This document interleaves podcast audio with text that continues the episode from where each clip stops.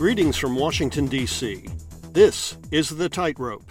I'm your host, Dan Smolin. As we start 2018, we also pass the one year mark of the Trump presidency, a year that has seen so much change, especially in the portion of the workforce that focuses on the environment, resource sustainability, and social responsibility. And no part of the federal government workforce has been targeted for more deep cuts than the EPA. Yet, members of the workforce that seek to make the world a better place have never been more energized.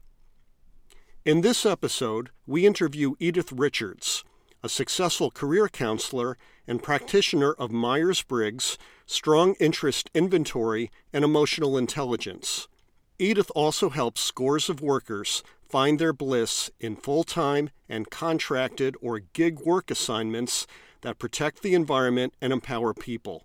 And she tackles a full range of career related topics on her A Top Career blog. While our interview was recorded in March 2017, you will find that her observations and insight remain timeless.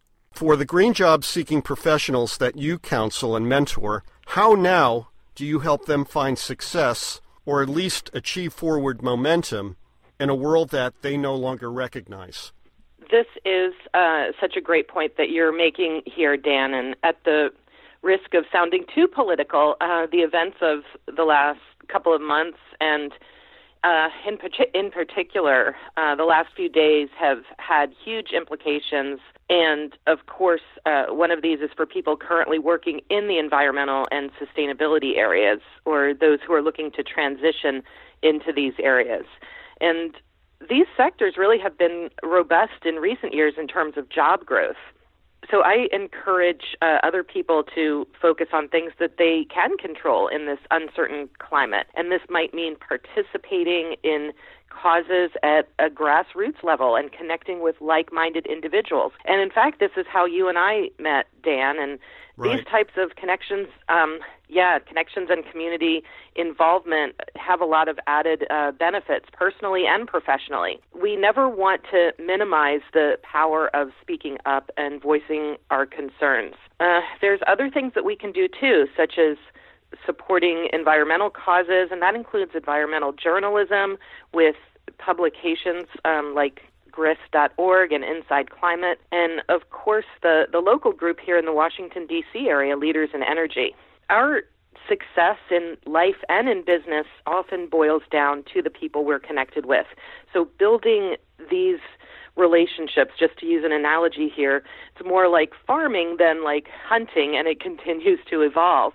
And nurturing relationships with good people will, in the end, you know, it's it's going to be more fruitful uh, than. Mm a quick attack.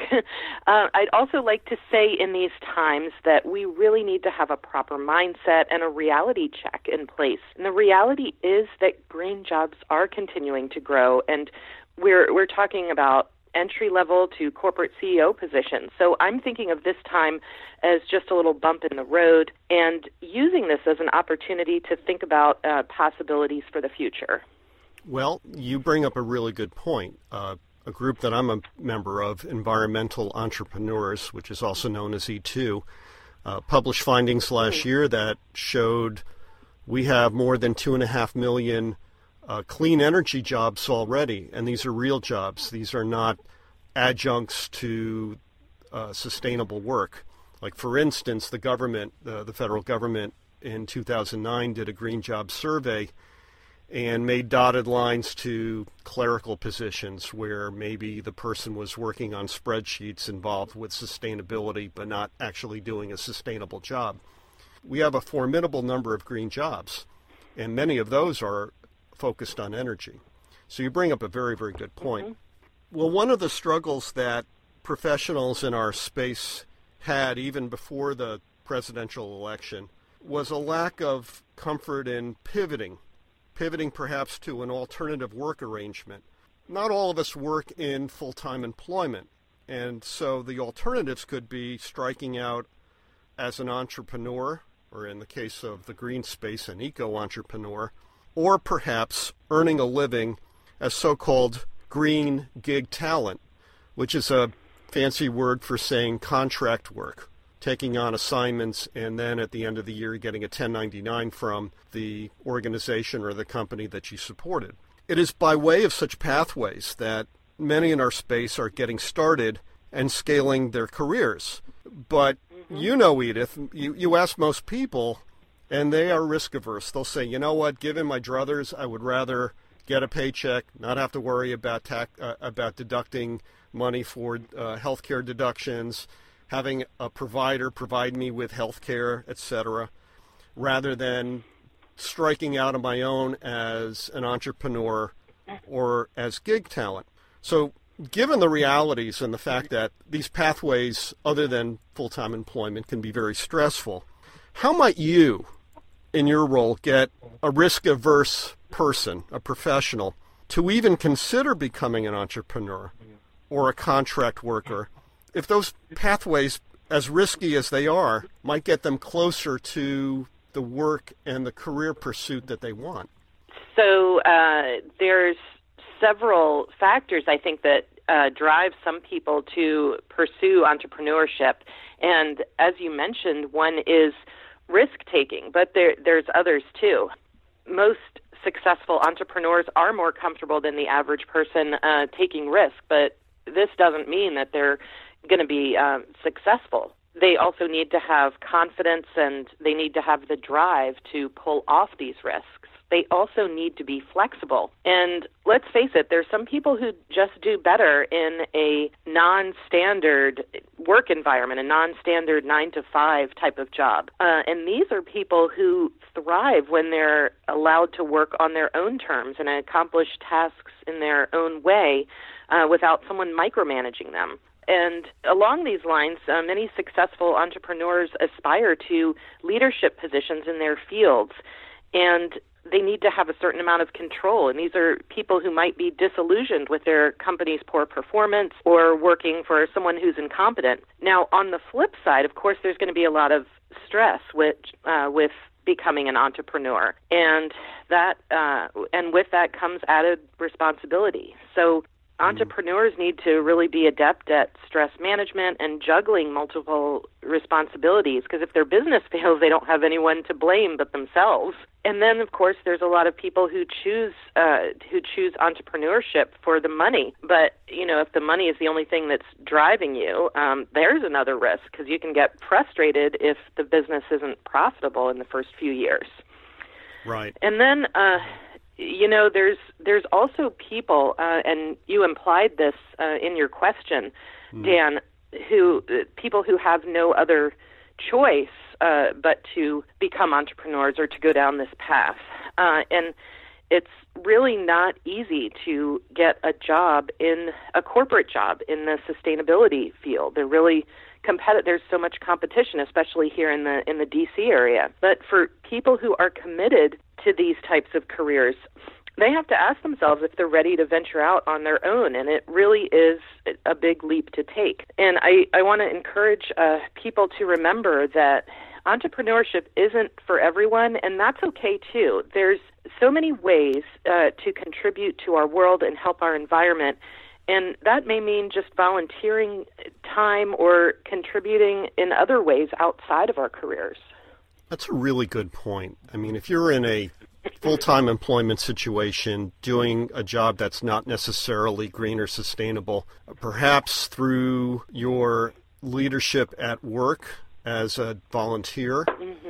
You can fulfill a lot of those purposeful career related goals. And for instance, do skill based volunteerism at a company that maybe is so conventional, like a like an accounting firm. You know, one of the biggest is Deloitte Consulting, one of the mm-hmm. biggest consulting and management firms in the world. You know, the work that they do isn't necessarily green or sustainable. However, they are a world leader in skill-based volunteerism that puts their accounting talent in the field doing positive things, helping people learn skills that make them better at financial literacy, perhaps, or learning how to dress for success, getting people off the street and into meaningful jobs and learning the structure of work and of the workday and how to save money and how to manage budgets and so forth. So you're right. There are a lot of things we can be doing that, you know, can expand our horizons. You know, and there's more and more organizations are supporting active volunteerism too and are encouraging their workers to take time off to pursue these ventures. So, um, so absolutely, this is something to think about as you're you're choosing um, choosing your next career path. Sure. If you were to speak to somebody who was even considering a work arrangement that's not traditional, a full time employment situation, one that involves striking out as an entrepreneur or perhaps as a contract worker, healthcare is going to be a central issue of that. Not everybody has a situation where they're married to a spouse who has a full time job and gets health care as a result of their full time employment. Many do, but some don't. And when that's not the case, I would imagine that that becomes a lever.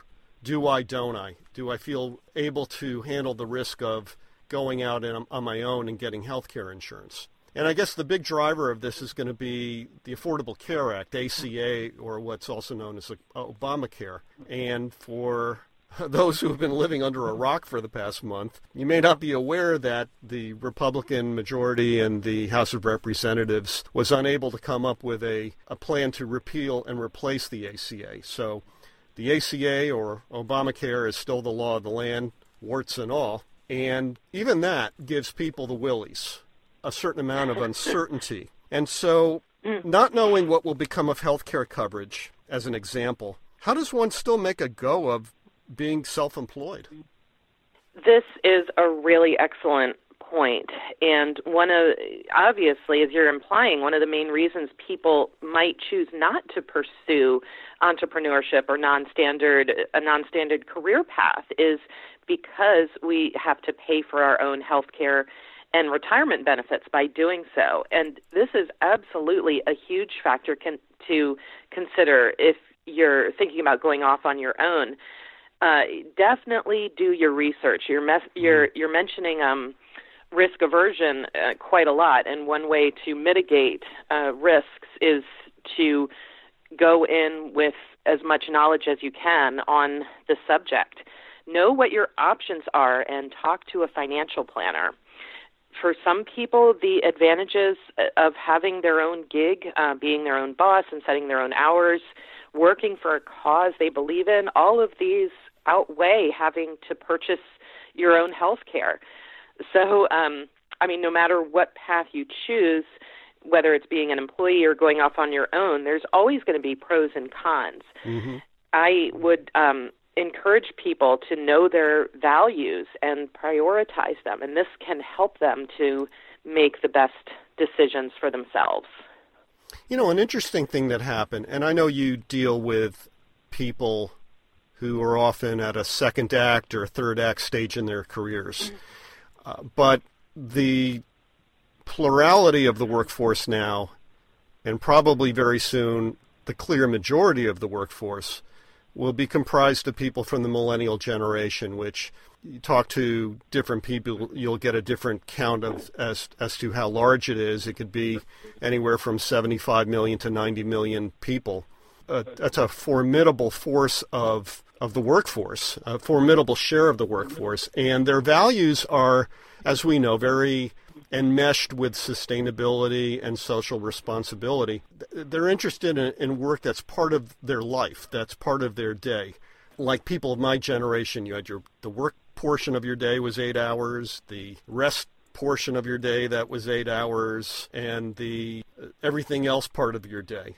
Right. Millennials enmesh work as part of their lifestyle. So, for instance, gig work may be very attractive to them for the freedoms that gig work would provide. So, it's really in our national interest to fix the healthcare system that we have. And more importantly, and, and I guess globally, find a way that our youngest talent in the workforce, the, the sheer force of our workforce, can portabilize those benefits we, we don't put we, we don't make it easy for entrepreneurs or gig workers to do that as we do for people that are working in a corporation and perhaps contributing or having contributions made to a 401k program or if you're in the public sector or working in education a 403b So, mm-hmm. do you have any ideas of how we make that conversation a win win for everybody so that our lawmakers say, you know what, for the long term financial sustainability of our society, let's make this work?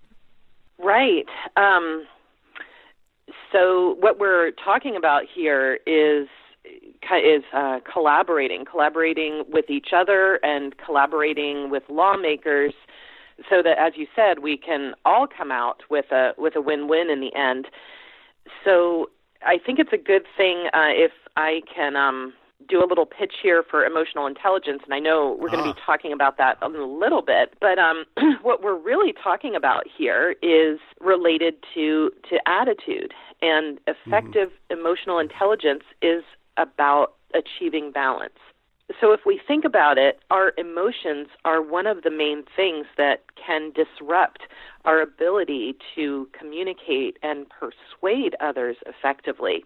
And when people are upset at each other in these types of situations that you're you're describing here, um, where potentially you know everybody's out for themselves and mm. all acting like mercenaries, and we're not just in those situations we're not going to communicate effectively a lot of the time, and rationalism ends up going out the window. Mm. But when we can control our emotions, we have a better chance of getting our point across effectively. And that also means if we can sense the emotions of others, um, we can then draw conclusions about what it is that they're feeling, and we can better relate to them in a more meaningful way. And that's mm. ultimately going to result in building credibility with each other, that's going to result in building credibility and buy-in. Right. So having yeah, so having appropriate balance, being aware of your strengths and your stance on an issue and taking active steps to work on weaknesses. This is absolutely something I believe will affect our ability to be successful not only as a green gigger or an entrepreneur, uh, mm. but as an individual. Interesting. I, I've often used the the saying, "It's better to be smart than to be right," and I think that plays on emotional intelligence. whereas you have an objective in mind of where you need to go. you don't always have to mm. put your mark on everything to make your point. In the wake of the election, I, I, I'm making a conscious effort not to put the TV on and watch saturation coverage of the drama that's going on in our little community here of Washington, D.C. Uh, it serves no purpose. It keeps you up at night. And perhaps a lot of your clients are watching the news and wondering what the heck is going on and feeling like the permanence that they've built in their careers is suddenly impermanent. What's what's keeping your clients up at night now, Edythe? That maybe wasn't the case prior to November 2016. I I hear a lot about fear and anxiety. Uh, about the political situation, about the economy, about terrorism and war, and you know all these issues that are going on in the world. And there's also a lot of fear about what's happening close to home and how it affects us. Uh, and that can often manifest as um, stress in our our personal relationships and also stress at work. You know, to tie this into what we've been talking about here, uh, if stress in work, whether it's due to your boss or, or meeting performance measures, things like that, this is one of the biggest causes of anxiety. And for those folks who are listening now who have lost their job uh, or in danger of losing their jobs. You know, we're hearing a lot about this lately too, with budget cuts and certain programs being eliminated. Mm. Uh, these these are you know this is one of the the biggest derailers you can ever face, and the the knockdown effect of these incidents can be extreme, and it affects our families and our our health, and this can spiral downward if we don't get a handle on it right away what I've often seen from people who are stressed out or anxious is a reactive approach rather than a proactive approach.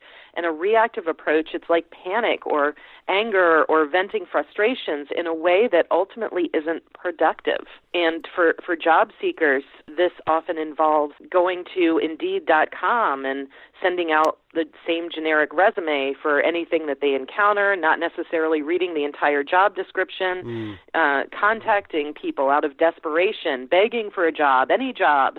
And obviously, you know, this is going to be a turnoff to employers because let's face it, no one wants to be around someone who's desperate. a more prudent approach, uh, which isn't, uh, this is going to save time in the long run, but it also results in better opportunities, I've found, is to take a step backwards and take an honest look at where you are now, get a good good, solid understanding of your strengths and weaknesses and get feedback from others. And this might mean taking the time to, to mourn the loss of a job and get over the emotional setbacks that you might be experiencing. Whatever emotions and stressors are going on, these are going to affect you in one way or another. And people often don't realize that these frustrations come out in their meetings with other people, and that actually prevents mm. them from obtaining the opportunities that they're trying to get. So, in stressful situations like this, I really think the best thing that you can do is to take care of yourself, your mind, and your body before embarking on a career change or a job search. You know, that's so. You, you mentioned some very, very interesting things. I have heard this before. I've even felt it that when you lose your job, and you're still at the company and the organization, you haven't left the building yet, one feels mm-hmm. as if one is at their own funeral. And um, it is uh, it's got to be up there with the loss of a family member as one of the most traumatic things that a person can go through. I can't imagine what people, especially in the Environmental Protection Agency, are feeling right now. You know, for our listeners out there, many of them know of all federal agencies, the Trump administration has announced that the EPA will receive the biggest haircut. 31% of its operating budget is slated to go bye bye. And as a result of that, one fifth of the EPA workforce will be eliminated. That's 20% of the workforce. So there's, it's, it's, we're not talking about a handful of environmental professionals out there. We're talking about thousands of people not just in the uh, D.C. area, but throughout the United States. And I think we have an opportunity here to speak to them and say, it's okay. You're allowed to grieve. Now let's turn, let's turn that emotion into a positive thing and take all those wonderful things that you've done to make the world a better place, to clean up our environment, and to protect wildlife and habitat to to turn that value proposition into something very positive. So I hope we can do that. What could you say directly to people at the EPA now who are pacing the floors of their apartment or home at night, thinking what what's going to happen next? What what words of comfort could you give them? It's uh, wow, it's um, it's so hard in a situation like that, especially as you mentioned, uh, for an organization that's as um, as important as the EPA is, and mm-hmm. I'm, you know, I just I feel for them. I feel for all of these people and all of these people who have, especially the ones who have been there for years and are doing such good work. Mm-hmm. Losing yeah, losing your your job, it is. It's it's an, such an emotional experience, and um, it's easy for somebody on the outside to look at that and say, you know, hey, everything's going to be okay. Let me know what I can do to help. And of course, the other person is there thinking, well, yeah, get me a job, help me here. Mm-hmm. And I think um, for uh, in terms of those people, you know, acknowledging acknowledging that uh, this is what you're feeling and taking the time to grieve. This is really one of the best things I think that that you can do is to whatever it takes to get yourself into an emotionally uh, stable position so that you can be at your best to meet new people and to interview and job search successfully and get that new position. And there are so many people here in the area who want to help. Uh, the EPA offices there in Crystal City and in Arlington. They're really close to the Arlington Employment Center, so I can put a pitch in for for Arlington. Uh, this is it's a resource that's offered by Arlington County to to help these people who are in transition, and there are just so many great resources available, all free of charge there.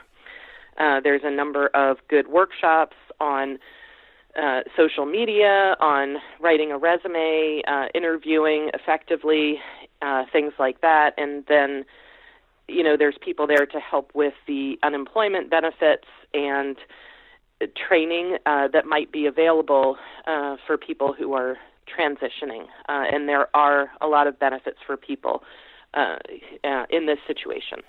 You know, one thing I just thought of on day two of the Trump administration, we had here in our little town the largest uh, gathering of activists I think ever. the Women's March on Washington was huge it showed the power of frustration turned into action. People from all over the country, some even from around the world, came in as they did protests in other parts of the country and across the planet. So I, I guess my question is is it okay to be a, a, a career activist? And if it is, how do you do it without crossing the line of impropriety? Uh, so, well, let me let me clarify that. What do you what do you mean by career activist here? what, so, what a what I mean by a career activist is that you're taking to the street to fight for what you believe in. And let's say, in the case of somebody working for a federal agency, for the work that they're doing and the job that they hold. Is it appropriate? Mm-hmm. When is it appropriate to lend your career voice to something public and activistic? And when does it cross the line of, well, maybe this isn't appropriate for the work world? Do you have any thoughts on that? Yeah, there's that's actually a really good question, and uh, for me, I, I think these these uh, situations like this, it, it really boils down to the individual and what their own comfort level and values are. Some people might be able to to make a go of that and they might be very comfortable doing so but as we were talking about earlier the more risk averse folks uh you know or the the people who have this as an interest but maybe they don't have the education or training or background to pursue a career in one of these areas. You know that might be a little bit a little bit more difficult. So i think each person has to come up with um where they fall on that spectrum and going through an honest self assessment before thinking about pursuing that and getting somebody to to talk to them about you know hey what are what are your your values here? What are your motivators? And is it in fact realistic to make a career out of this? If so what mm. do i need to do? You know uh, doing the research doing the hard work for that. Uh, now what i've found with a lot of folks is that they have these sort of nebulous ideas here, but when it comes down to practicality uh, and they start to put in the work to do the practical side of things, you know, things might not become quite as interesting then and lose focus. Right. Um, so I, I really think it's going to be helpful for folks like this to talk to somebody, uh, whether that's a, a coach or you know a career counselor like myself, or somebody who works in uh, helping people to start up businesses. Whichever of those uh, people would be most helpful, definitely seek them out because there, there again are are people out there who specialize in these areas. Interesting.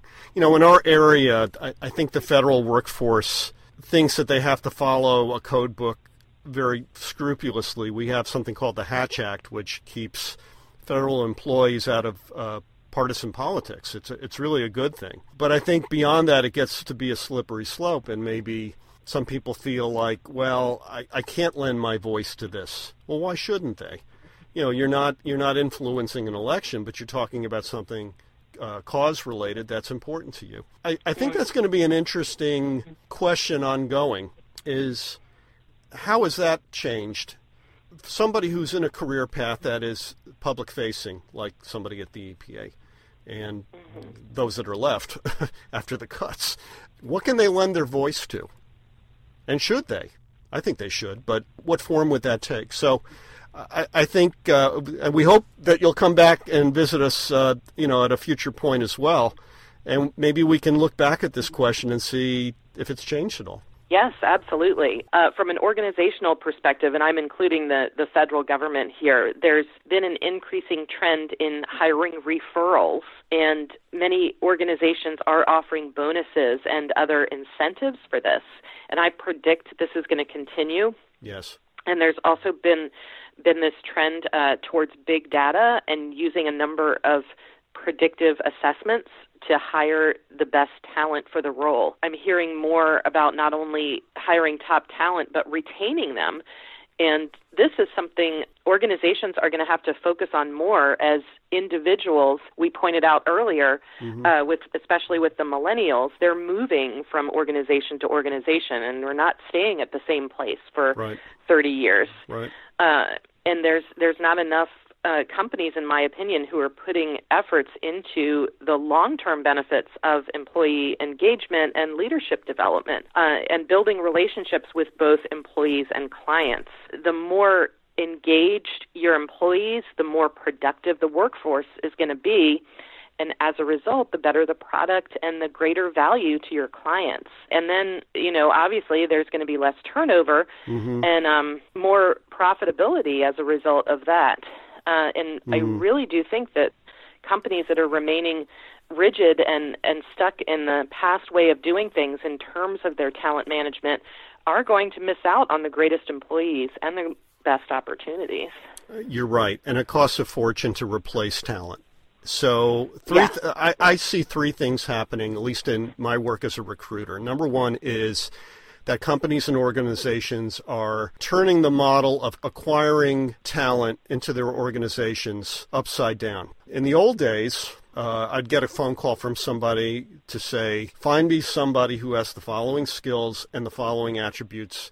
If you think they're good, put them in front of us, and if we like them, we'll interview them. That often works okay, but what it doesn't necessarily do is establish an emotional fit check, meaning, does mm-hmm. this person mesh well with our organization, or perhaps more importantly, do they add something that we don't already have? So, under the old model, which a lot of organizations still do, the fit check is usually the last thing that gets figured out. And then the candidate's going through this long process of interviews only to find out that the existing team doesn't like them, or maybe they don't think that this person has the right skill set. It actually has to do a lot with mm-hmm. emotions. So, flipping that model around allows an organization to call in a, a professional, sit them down for a cup of coffee, and say, I don't have a job for you yet, but I wanted to have this opportunity to get to know you and see if there might be an opportunity to work together. Now, that works both ways. It gets the talent uh, mm. charged up, but it also establishes whether or not there's an emotional bond in the works there. Uh, some companies do it atrociously, but a lot of companies mm-hmm. are starting to yeah. do it well. And they're doing it based on the notion that we have invested in this person and it's in our best interest to make sure that it all works out. And so it's making sure that uh, things great and small are done well. Training, interaction with other employees, uh, understanding of corporate missions, understanding of your job spec, being able to adjust the job spec if for some reason the original one doesn't meet the company's mission or perhaps the person's skill set. So we're doing that better. I think the third thing is that comp- more and more companies and organizations, I think, are investing in chief talent officers whose role is to make talent not only happy, but productive and enduring, meaning uh, they are focused, they are happy, they are productive, and they have a long-term value proposition and a long-term vision for their role in the company and the organization. Right, and um, it's it, along along those lines for the for the individual uh, for individuals and how this might affect individuals. Um, at the same time, there is this unfortunate factor in the world that we live in um, mm. that has to do with uncertainty in the job market. Right. And for several years now, full time jobs have been replaced by part time and contract positions. And yes, they are in some of these organizations that, you know, I think are, are resistant to change uh, and kind of stuck in the past uh, many times, not always, but many times. Right. Uh, and I, I'm concerned, you know, I'm concerned about people, especially who are working in the environmental fields. But I'm also concerned about uh, people who are in education and um, and the arts. Yes. Uh, and you know, a lot of these are positions that were relatively safe in the past, and uh, it's it's not the the case anymore. Right. And every day, I'm seeing people who are blindsided. Um, Indeed. And yeah, it's uh, it, one of again one of the best things that best advice that I have for people is you know to to be proactive and uh, just know to to have a nest egg in place and to have a, a really good network in place. well, we have one last question for you. So I understand you are about to start a new chapter in your career. What is next on your agenda? Yeah, so uh, so from a personal standpoint, um, I understand very well what a lot of job seekers are going through right now because I'm going through it myself. And after over 15 years with my employer, I was suddenly let go, and this happened to me very recently. Mm. So I'm still reeling from the emotional effects of that. You know, in addition to the obvious financial ramifications of job loss. There are huge psychological consequences too. You know, and I've I've touched on a few of those before, but one of those that I'm really just starting to get a handle on myself is how huge our jobs are to our self-image. Yes you know i i've been a i've been a career counselor for most of my professional career mm-hmm. and the thought of not doing this work anymore is literally painful to me mm. uh and it's um it's very important for me to get a handle on this uh, before I make any important decisions about my own future. And you know, I still feel like I'm not at my best place yet. I'm not in the most rational place to interview and network at my best. But, you know, I'm slowly getting there. right. And in fact, I'm actually documenting my experience uh, into a podcast series, and listeners, our listeners can find that on my website uh, www.atopcareer.com. And I hope that my journey can help and inspire others. I have several podcast series uh, on my site, and mm-hmm. this one is is different from my other ones because it's completely unscripted and at times it's uh, pretty raw emotionally. But for me doing it, it's actually been therapeutic in a really weird way. So I'd love for uh, for listeners to check that out if they get the get the chance. And you know, just a, a final note, Dan, about mm-hmm. about this job loss. I actually predicted years ago that I might be in this position that I'm in now. Uh, and the fact is that there are so few of us who are safe in our jobs. And and if a layoff can happen to me it can happen to anyone. So i can't stress enough how important it is to be prepared. And this is why i started uh you know my own blog years ago. And mm. it's you know now morphing into something else which is great. Uh, i've aligned myself with really good people over the years. Mm-hmm. and these are people who are helping me now as i'm transitioning and rebranding myself uh, and these are the things that are going to save me. And so for all the um, the green giggers and the green job seekers out there, I I hope that you too can look at your job search as an opportunity to learn new skills and to believe in your strengths. And if you're an active job seeker, uh, you know, my my other big thing here is please don't rely on the internet yeah. to land your next opportunity. Uh, networking with as many people as possible, preferably in a face-to-face situation, so important. And above all, take care of your physical, your mental, and your emotional well-being because that's the baseline for everything.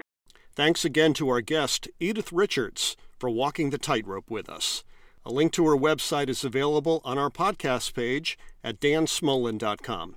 Do catch up with our past episodes on Apple Podcast, Google Play, SoundCloud, Stitcher Radio, and our podcast page at dansmolin.com. And please let us know what you think of the tightrope and suggest topics that you believe we should tackle in future episodes. Write us at info at dansmolin.com. From Washington, D.C., this is The Tightrope. I'm Dan Smolin, and do remember this our best days lie ahead. Have a great and successful week, everyone.